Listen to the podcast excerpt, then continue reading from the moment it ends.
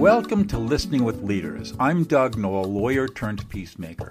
I teach executive leaders how to listen to emotions rather than words so that they can become the leaders everyone wants to follow. And I teach those same leaders how to be authentically present, available, and connected to their families, despite being insanely busy. I have learned that we are 98% emotional and only 2% rational. Learning how to listen to emotions is, in my experience, the foundational skill of life. Stick around to the end of the show, and I'll reveal how you can be on our next guest in 15 to 20 minutes. So let's get started.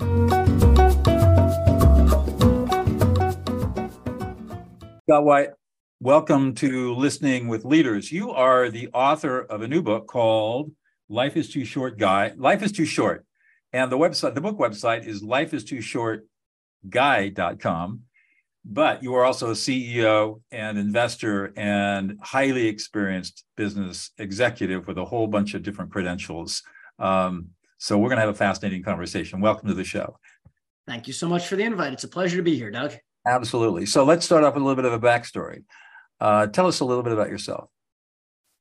So, um, well, today I'm talking primarily about being an author and speaker around this new platform that I've been building called the Life is Too Short Guy. But if I rewind, how did I get here? Um, you know, I'm married to my high school sweetheart. I have two daughters that are about to head off to college, so I'm shortly going to become a an empty nester. Um, those those are the important elements of my life. The less important, but maybe somewhat interesting, is I'm chairman and CEO of a public real estate company, primarily focused on healthcare oriented real estate. And I'm also the founding partner of a student housing development company. So that's where I spend my time professionally, though less interesting than talking about my wife, my family, my book, and uh, my imminent uh, about to become an empty nester. So we can go in any direction you want, Doug. There you go. Well, let's start with the book because uh, it's an interesting title. Um, Life is too short where'd the inspiration come from? So I've always wanted to write a book. It's one of those things that is on my long-term bucket list. I want to write a book. And during COVID, I started working with a new executive coach. I'm a big believer in, in professional development and working with different coaches. And early on in COVID, I'm working with a new coach. His name is Kevin. I talk about him in the book. And, you know, the first meeting is an assessment. He asks me a lot of questions. He sends me some surveys to fill out. The second meeting, he starts exactly like this. I remember he says, dude, you are Mr. Life is Too Short guy. Everything is rah rah, get it done today, positivity. And I'm like, yeah, I get that, that makes sense, but I never really kind of construed it that way. And then that night I mentioned to my wife, and this was, um, I guess about two years ago, a little over two years ago, I mentioned to my wife, and, and I'm very fortunate. We've been together uh, since high school, and she knows me very well. And she says, "Huh, maybe that's your your book that you always talked about. Maybe it's the Life is Too Short guy." And I'm like, what would that book be about? It makes no sense. And you know, in her own little way, she planted that seed. She watered that seed. She she percolated it, and I started writing uh, an outline. Call it in early 2021, and then it died. You know, I went for like a month and wrote a couple of pages of an outline. I'm like, I, I don't know where this is going to go. And then early in 2022, I was watching a webinar and stumbled across a a Georgetown University professor um, his name is Eric Koester, and Eric was teaching Georgetown MBA students how to write a book. And from that, he created a separate company, a separate course that teaches people how to write books. And I called him up and, you know, I, I started talking to him. I'm like, ah, oh, you know, I kind of like writing about um, creating cultures and leadership and I guess what he heard was blah blah blah, and then I was like, and then I get this other idea like life is too short, live in the moment, create um, positivity, gratefulness, happiness. And he's like, that's your book. And I said, Eric, what, what would that book be about? He's like, I could tell by your energy.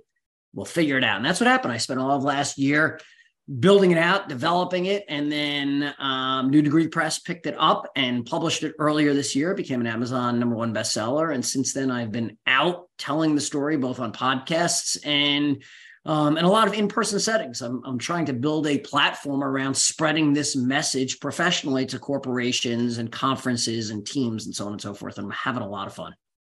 So this is very different than being a CEO of a large real estate investment company. Absolutely. It's it, in fact, I've gone out of my way, both in writing the book and in talking about it now, to separate the two. The principles, the concepts are applicable to business but this is not a business book. This is not a how do you build a great culture. I'm proud of the culture I've built. We've been recognized year after year as one of the best places to work, but that's not what the book is about. The book is a basic, very basic. And in fact, I emphasize that because I don't want people to think this is some esoteric, uh, egalitarian, academic, you know, ivory tower. It's it's not that at all. It's exactly the opposite. It's a day-to-day blocking and tackling. Wake up and embrace the day. Make the most of every minute. Go out and learn something new every day. Take chances, enjoy life. Bring these concepts to your team, bring these concepts to your business. If you're a leader, wonderful. Maybe you're a leader in your family. Maybe you're a leader in, in your uh, religious institution. Maybe you're wherever it is, you could take these principles and apply them. And, and so, what are some of the principles that you outline? So there's 10 principles in the book. The first one, the most important one, the foundational one is attitude is everything, the power of positivity. And I talk so much about the lens through which you view the world and how you approach life and how much of that perspective impacts your overall happiness. And then I tie that to the second principle, which is choose your attitude and own it every day when you wake up, you have a chance to, to set the tone for the day, to choose your attitude, to choose your direction. And, and what you choose will impart, I think, set the direction, the roadmap for the day. So choose your attitude and own it.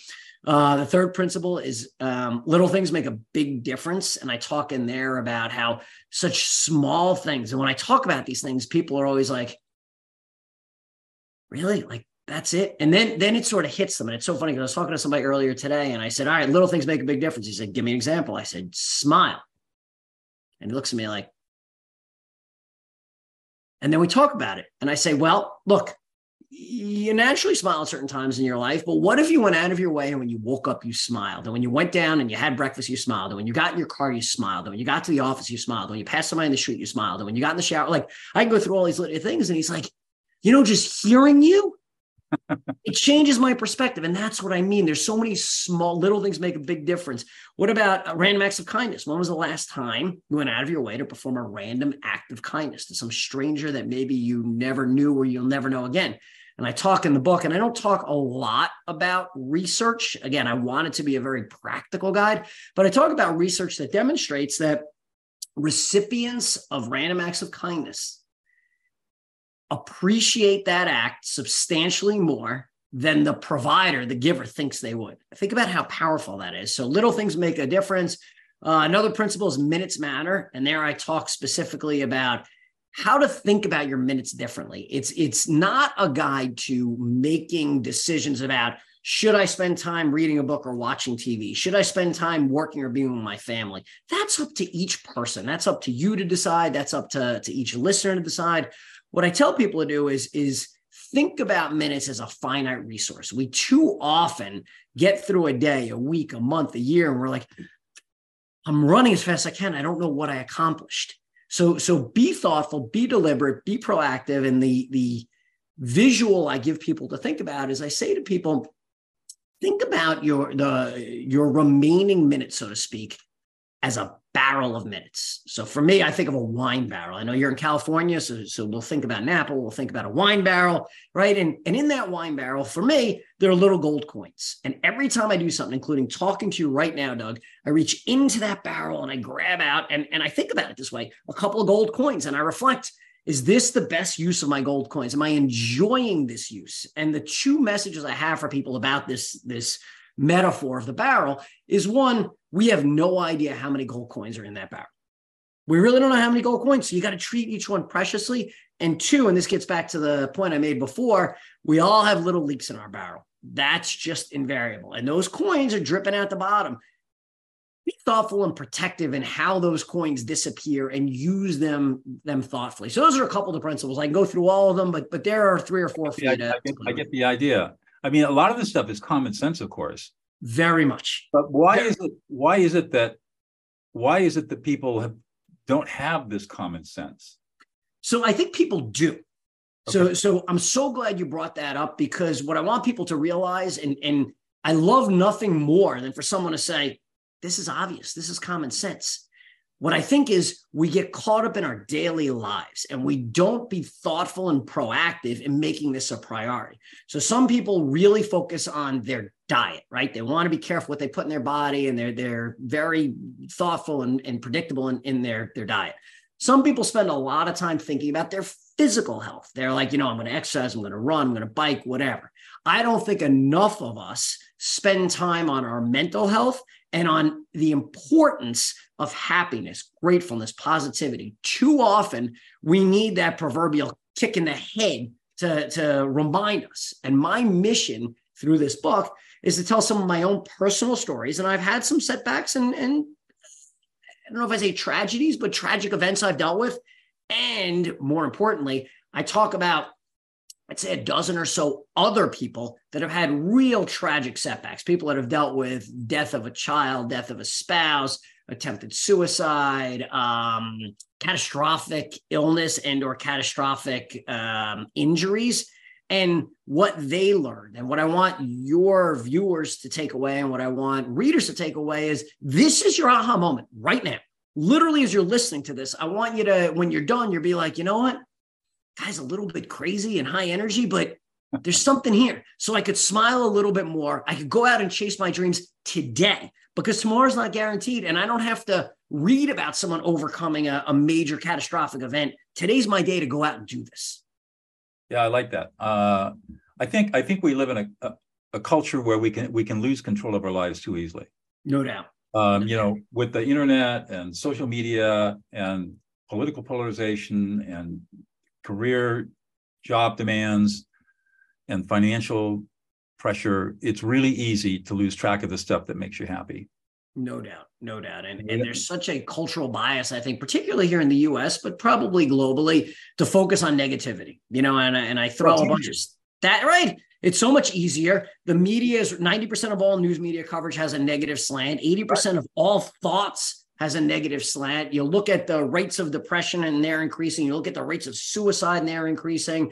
You know, one of the things I, t- I mentioned in the book that really is compelling to me is a University of Chicago public opinion study around 2020, 2021. So, so there's a little bit of a COVID taint to this, but Americans are more unhappy than they've been in the last 50 years. Think about that. I know. Greatest country, greatest time, last half century. And and what's amazing about that is is the economy is doing well. We have super low unemployment. Inflation yep. spiked a little yep. bit, but it's coming back down. So it's not the economy. Nope. Um, We're making major strides and advancements with health, with longevity. Like there's so many wonderful things going. Why are we focused on the negative? I think I think you hit it. I think it's because we've got too many media outlets with, with lazy journalists who have not been well trained, who focus only on the negative because it's easy.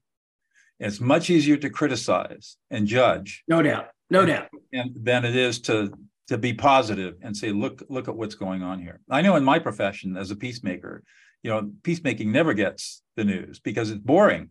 Right. If I'm doing my job, it's boring. Right. We don't want to read about peacemaking, right? Uh, no doubt. And, and look, I think about that a little bit with my message too. Is is this exciting for people? Do people want to hear this? And and that's sort of something you grapple with because it's it's more interesting and more controversial if I came on and started spouting out how the world's coming to an end and how we're all living a terrible life and so on and so forth. And that's what people engage with. That's part of why I'm trying really hard to spread this message. Spend yeah. more time thinking about positive, spend more time focusing on today and what is available to you today. And it's and to your point, it's not that difficult to shift your attitude. It's it's exactly right. You just have to be proactive. Well, you have to think about it. I mean, I know, I know that I was listening. It was interesting to me to listen to the principles because yeah, I do that. Yeah, I do that. But I didn't used to do that. Right. I mean, when I was a, when I was in my career as a trial lawyer, I mean, it was, um, you know, I was being driven by all kinds of different forces and didn't take. This is really about taking time for yourself. Five minutes, five minutes a day, 10 minutes, Absolutely. all it takes. But just taking time for yourself and not letting you the forces around you push you around. Agreed. This is self-care. Absolutely agree. Yeah. Absolutely agree. And and there's real empirical evidence that I talk about in terms of those with a positive attitude have a 75% lower risk of, of diabetes, have a, live on average right. seven and a half more years, have a 13% lower risk of death from anything. And I could keep spouting out stats, but that's not important. The point is happy people live longer, happy people live more engaged lives. You know, one of the principles I talk about in the book that, that I just love, and I always want to talk about this anytime I talk to people is um, uh, it's called Can't Make It Alone. That's the principle, Can't Make It Alone. And I refer to the Harvard study that I think a lot of people have been talking about and focused on lately. I, I, don't know if you're familiar with it, but it's the Harvard study on what makes a good life. The study started in the late 1930s, right? So you're familiar with it, but not everyone is, which is why I think it's important. And the key takeaway so they, they, they followed 700 people over the last, call it 80 plus years, the longest running longitudinal study on what makes a good life. What's the takeaway? What is the, the key sort of the most important thing? The power of social relationships. Mm-hmm. That's the most important thing. So there's a direct correlation between longevity, happiness, mental health, and social relationships. Less of a tie between diet, between physical health, between hereditary disease. Isn't that amazing? So it is more likely you will live a longer, happier life if you have strong social relationships than if you tie it to sort of genetics or you tie it to illness or anything like that. Isn't that amazing? Yeah, I'm not surprised. We're social animals. We're, I mean, we're our DNA is to be social, and right. and we live in a modern society where that kind of sociability uh, is not so great because we don't live in small tribes or clans anymore. We we don't have. I mean, the, the how we define our relationships is pretty nebulous. Agreed. And so it makes it a lot tougher in many Agreed. ways to to to develop that. But yeah, I I can certainly see how that would be a pivotal, critical factor.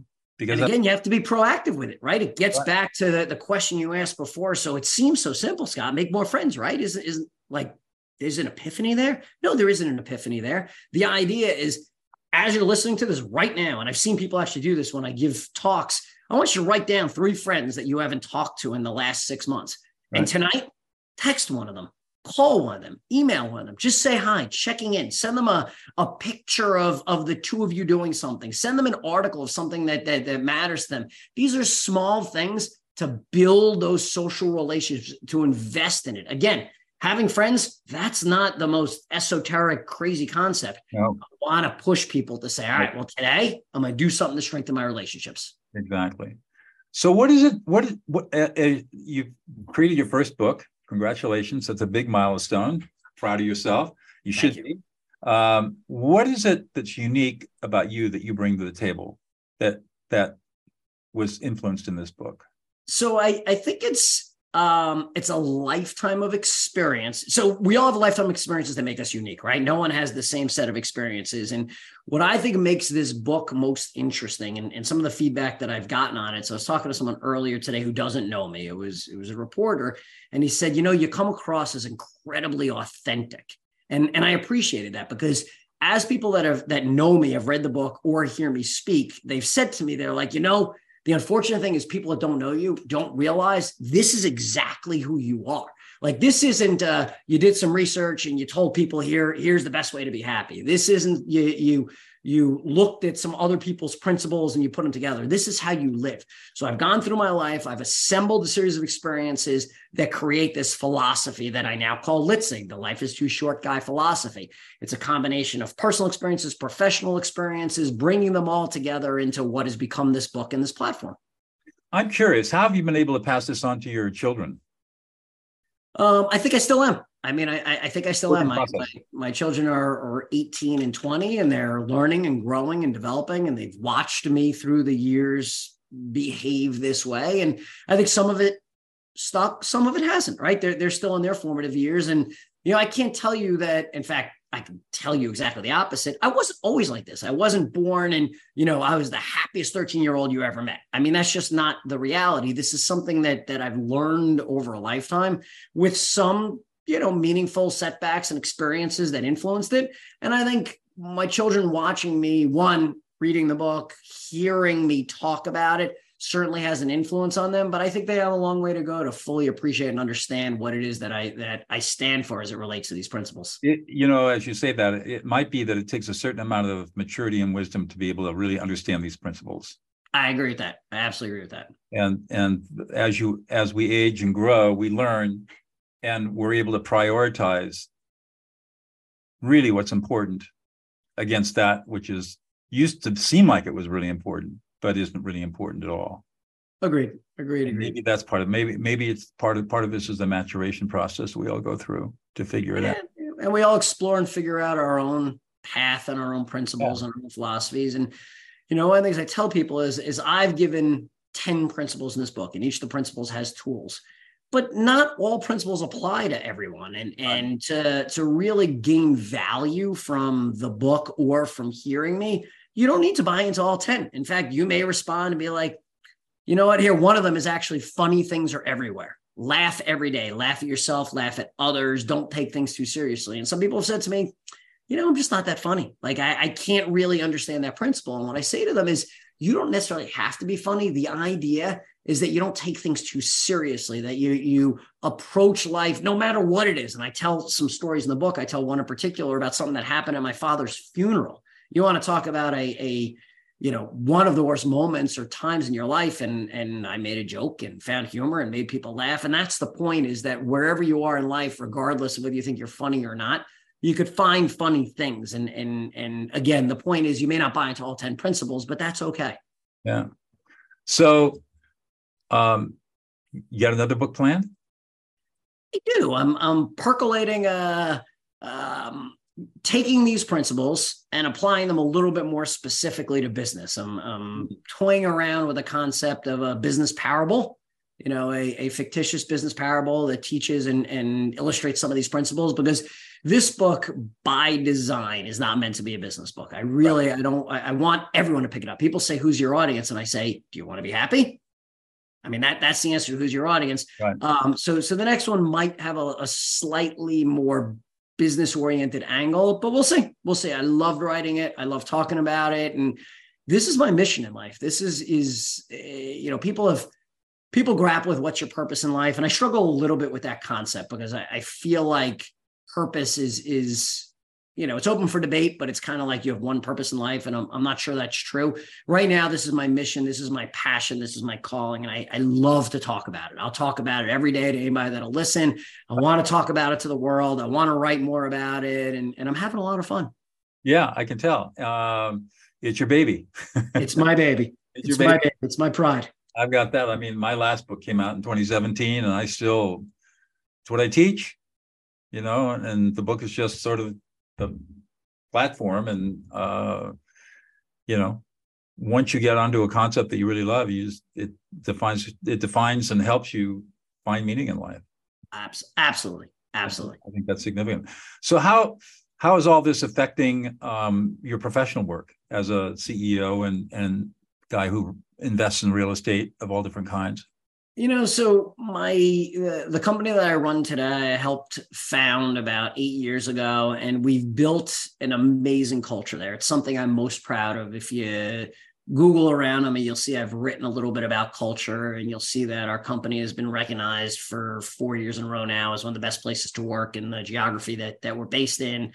Um, and so much of that culture is tied to these principles. They, we've empowered people to to build their own careers, to run their own businesses. We've given people immense flexibility for many years. Like this whole work from home post COVID concept is I've been working from home for 10 years. I run a public company and I, I do it remotely. And now I do travel a lot but we've given people a great deal of flexibility to work where they want when they want how they want and we hold people accountable there's no doubt about that but but a lot of these principles are just naturally occurring in how i run the businesses that i run how i am involved in in any of my professional endeavors you know, I do things that I enjoy doing. I work with people that I enjoy being with. Again, the overarching principle, if you look at the name of the book, it's called, um, you know, the Life is Too Short guy. Life is too short. I'm not going to spend time doing things I don't want to do.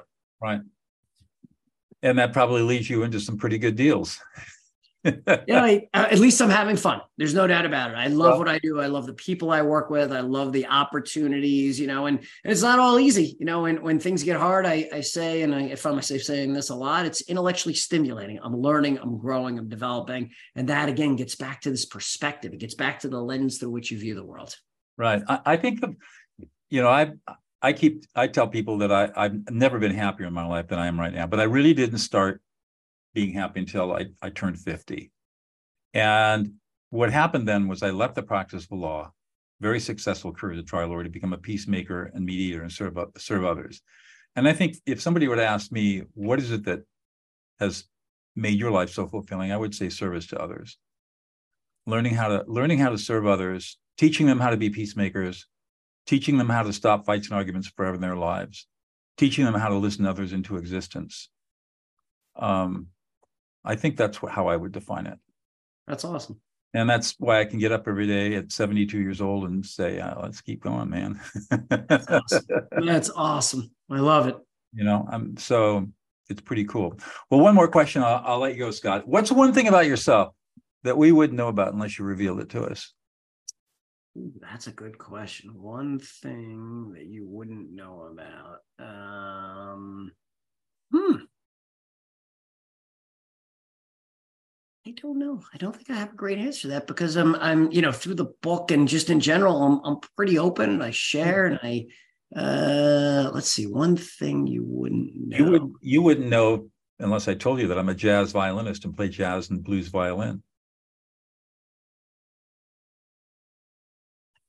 Well, look, I mean, it, it's in my bios, you might know, but I'm, I'm pretty seriously into athletic training. I've run 15 marathons. I've completed an Ironman triathlon, and um, that's intense. Yes, I, I, I love to. You know, I rode 35 miles this morning. I, I rode on my bike, and I love to ride and run and get outdoors and play golf and just be a part of of the outdoors. Good for you. Yeah, uh, that's why I live here where I live. I get to ski in the winter and whitewater raft in the summer and hike and fish and have fun. That's awesome. Uh-huh. awesome. Scott, thank you so much for sharing your time with us. It was a great, great meeting you. This was really fun. Thank you so much for the invite. You're welcome. Doug Noll here. Thank you so much for listening to Listening with Leaders. If you are a successful executive leader who would like to be on this program, please visit podcast.com Doug Noll, D-O-U-G-N-O-L-L dot com slash podcast. If you got something out of this interview, would you please share this episode on social media? Just do a quick screenshot with your phone and text it to a friend or post it on the socials. If you know someone that would be a great guest, tag them on the social media to let them know about the show and include the hashtag listening with leaders. I love seeing your posts and guest suggestions. We are regularly putting out new episodes and content. To make sure you don't miss any episodes, go ahead and subscribe. Your thumbs up, ratings, and reviews go a long way to help promote the show and mean a lot to me and my team. Want to know more? Go to my website, dougnoll.com, or follow me on LinkedIn, Facebook, and Instagram. That's at Douglas E. Noll. Thanks for listening, and we'll see you on the next show.